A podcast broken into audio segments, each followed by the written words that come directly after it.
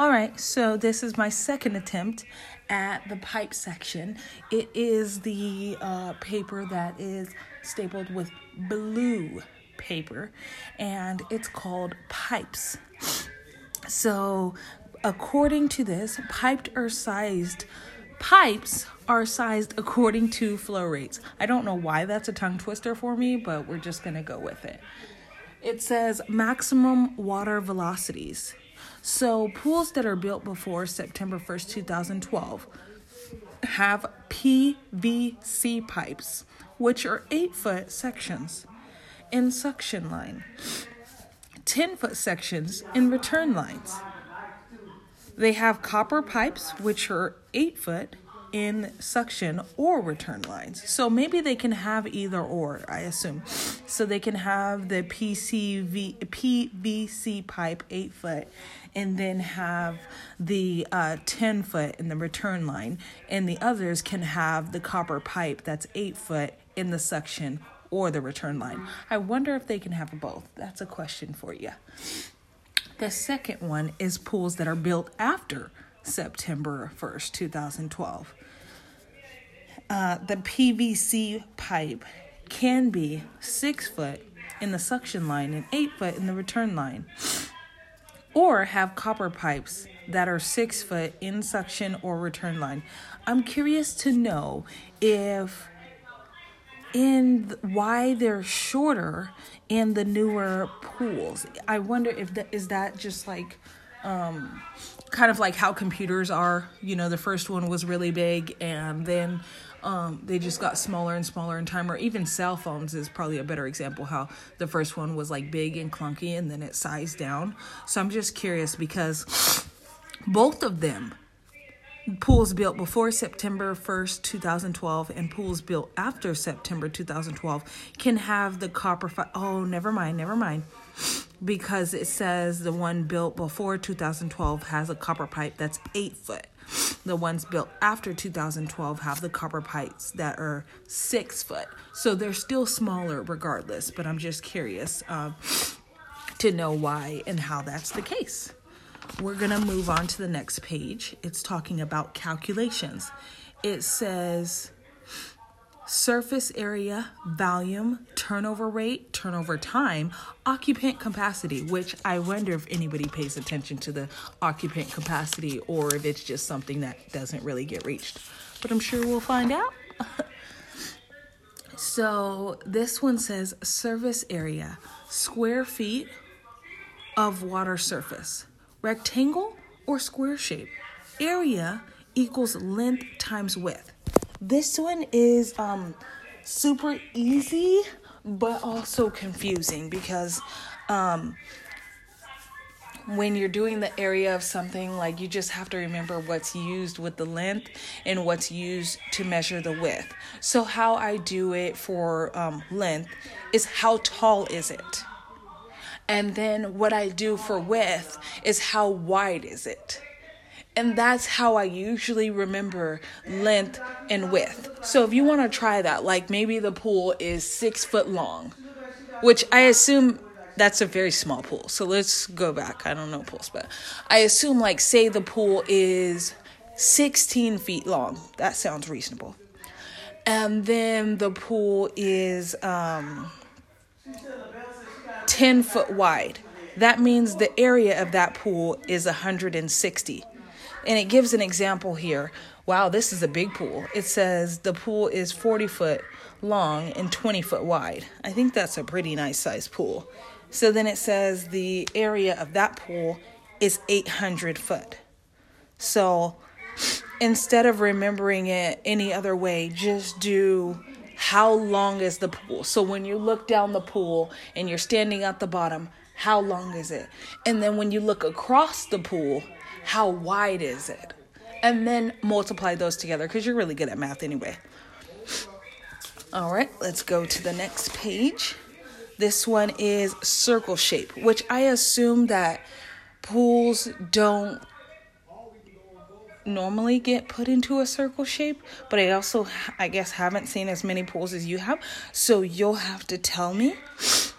Um, but maybe this is like for jacuzzis or whatever, because I'm assuming they're considered pools too, but that's another thing.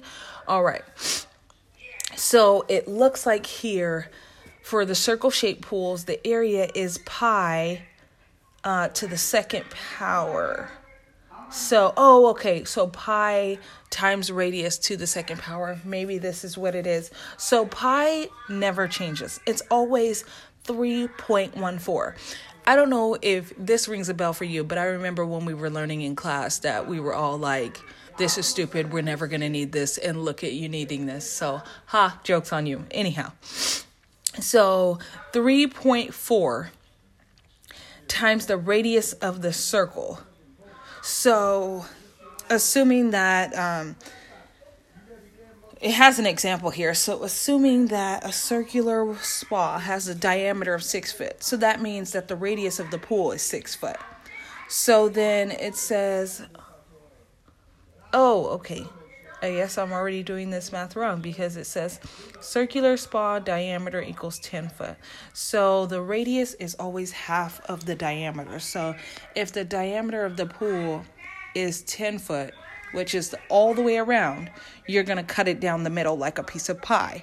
So then that's going to be 5 foot because 5 is half of 10, of course. I mean, we all know this. And then it, so it's showing you the equation again, which I want to do a few of these equations.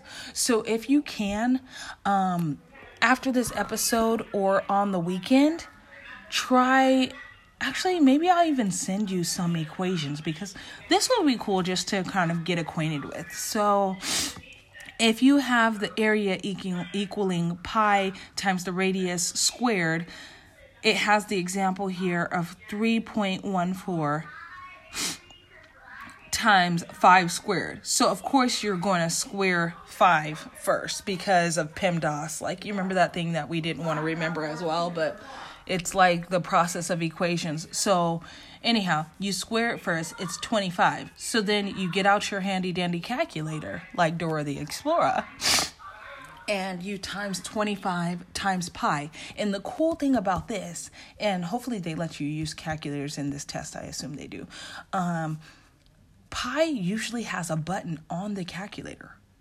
So all you do is 25 pi, and then it figures it out for you. So, anyhow, we'll try this out. I wonder, do you have a calculator? Question mark. All right. Next page is volume equals gallons. It says for a rectangular or square shaped pool, the volume would equal the length times the width times the depth times 7.5. Which I'm just curious if the 7.5 is just the standard in this equation. Um, anyhow, it says the example, so that's 40 times 20 times 4 and then times um 7.5 which again i'm still curious. And then it says if that is the case then it's 24000 gallons. That's heck hecka crazy. That's heck of water being wasted. Oh my god this is why california is always in a drought. The next one is going to be volume it says if depth de- if depth varies use average depth Okay, so, huh, this must be an add on to the other. So I assume that um, since people can build their own pools, maybe they don't do the standard depth. So if the depth varies, or maybe if they do like, uh, gosh, like they have an eight foot, then they have a six foot, and then they have a four foot or a two foot or something like that, like the pool gradually gets deeper. Then it says ab- average depth equals depth one times depth two divided by 2. So the example here says the pool is 30 foot long, 15 foot wide, three and a half foot deep at the shallow end, and five foot deep at the deep end. Oh, look, I was right.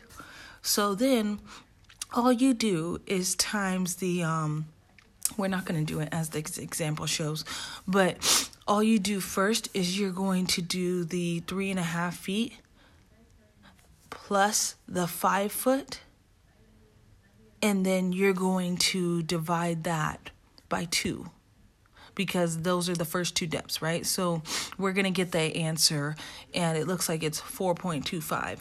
And then we're going to plug it into the equation. So we'll have 30 times 15 times 4.25 times the, the standard 7.5.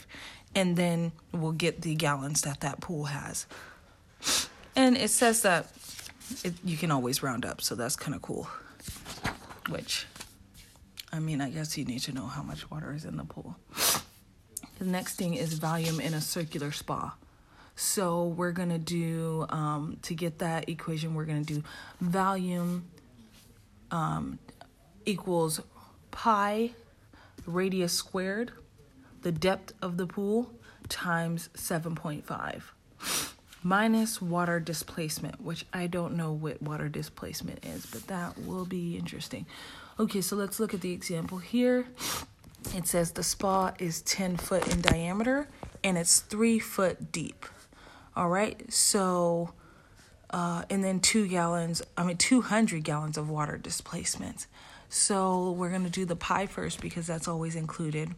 Remember the diameter, we're always going to divide uh, by two, really, like half. So if it's 10, it's going to be 5. Then we're going to square that, and that's going to be 25. Times 3 times 7.5, which is the standard, minus 200 gallons. So really what you're going to have is pi times 25 times 3. And then times 0.75. Do all those calculations and then minus the 200 gallons. And after your handy dandy calculator should tell you that it's going to be 1566.25 gallons. Again, you can round up and get 1567. This is going to be a fun chapter to work through, and I'm hopeful, hopefully I can send you some of these um, ASAP because I this will be interesting to like kind of play with. All right. I hope this was helpful, and I hope that you are ready to get out the pen and paper and do some math. All right. Talk to you later.